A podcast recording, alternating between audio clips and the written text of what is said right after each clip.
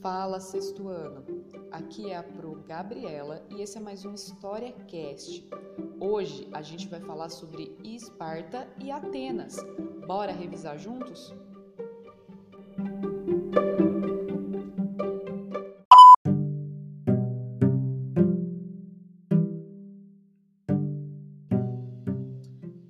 Para começo de conversa, a gente tem que lembrar que Esparta e Atenas são duas cidades-estado, ou seja, elas têm independência, autonomia para ter sua própria política, sua própria sociedade.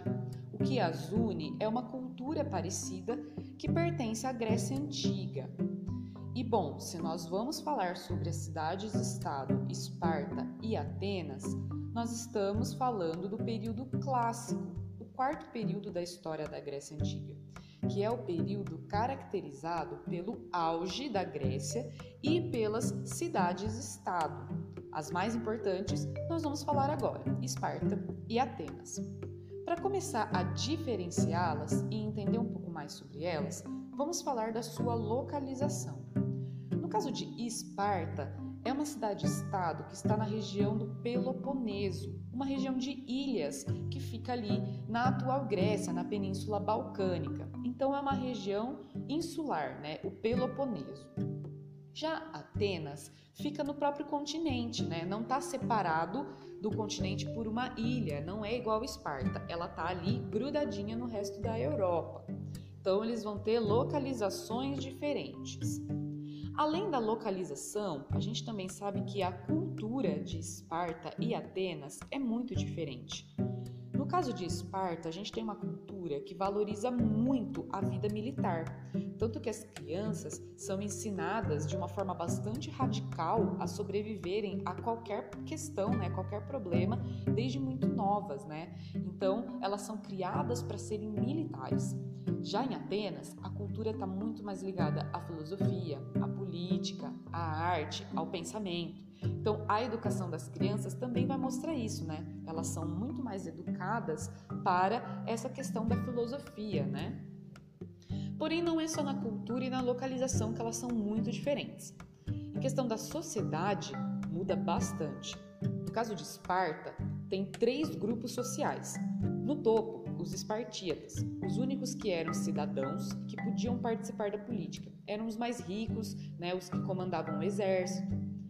Abaixo dos espartíatas tem os periecos. Os periecos eram livres, tinham direito de ter propriedade, mas não participavam da política. E por fim a gente tem os ilotas, a grande maioria da população, né? 85% da população em média. E eles eram servos do governo, né? Trabalhavam, faziam todo o trabalho braçal, né? Eram camponeses, comerciantes, artesãos. Não é à toa que às vezes eles se revoltavam, porque mesmo sendo maioria da população e sendo, né, os trabalhadores, eles não tinham direito nenhum. Agora, em Atenas, a divisão social é bem diferente. São quatro grupos. No topo, os eupátridas, abaixo, os georgóis, depois, os estrangeiros, né, os não nascidos em Atenas, e por fim, os escravos. No início, apenas os eupátridas eram cidadãos, as pessoas mais ricas, mas depois isso vai mudar. E a gente vai falar um pouco disso agora, porque há uma diferença na política muito grande entre Esparta e Atenas.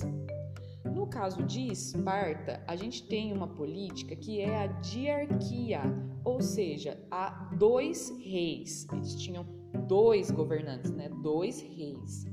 Além dos dois reis, três grupos políticos ajudavam e aconselhavam o rei. A Ápela, que era uma espécie de assembleia, a Jerúsia, que era uma espécie de conselho de anciãos, né, de pessoas mais velhas, e a gente tinha o Eforato, que eram pessoas, né, como ministros, que ajudavam em algumas questões específicas, né, aconselhavam, por exemplo, ou na economia, ou nas leis, né.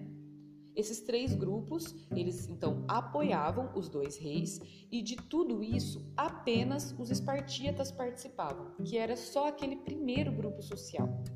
Agora em Atenas, a política, o governo era bem diferente. Eles começaram a cidade-estado com uma monarquia, em que só os eupátridas participavam.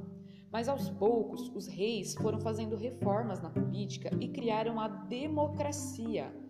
Democracia é um sistema político que a gente usa até hoje e significa que todo mundo que é considerado cidadão pode participar igualmente da política.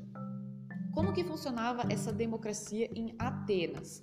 Primeiro, podia participar todo homem que era livre, ou seja, não era escravo, maior de 21 anos e filho de pai e mãe ateniense. Então, estrangeiros e mulheres, por exemplo, não podiam participar da política.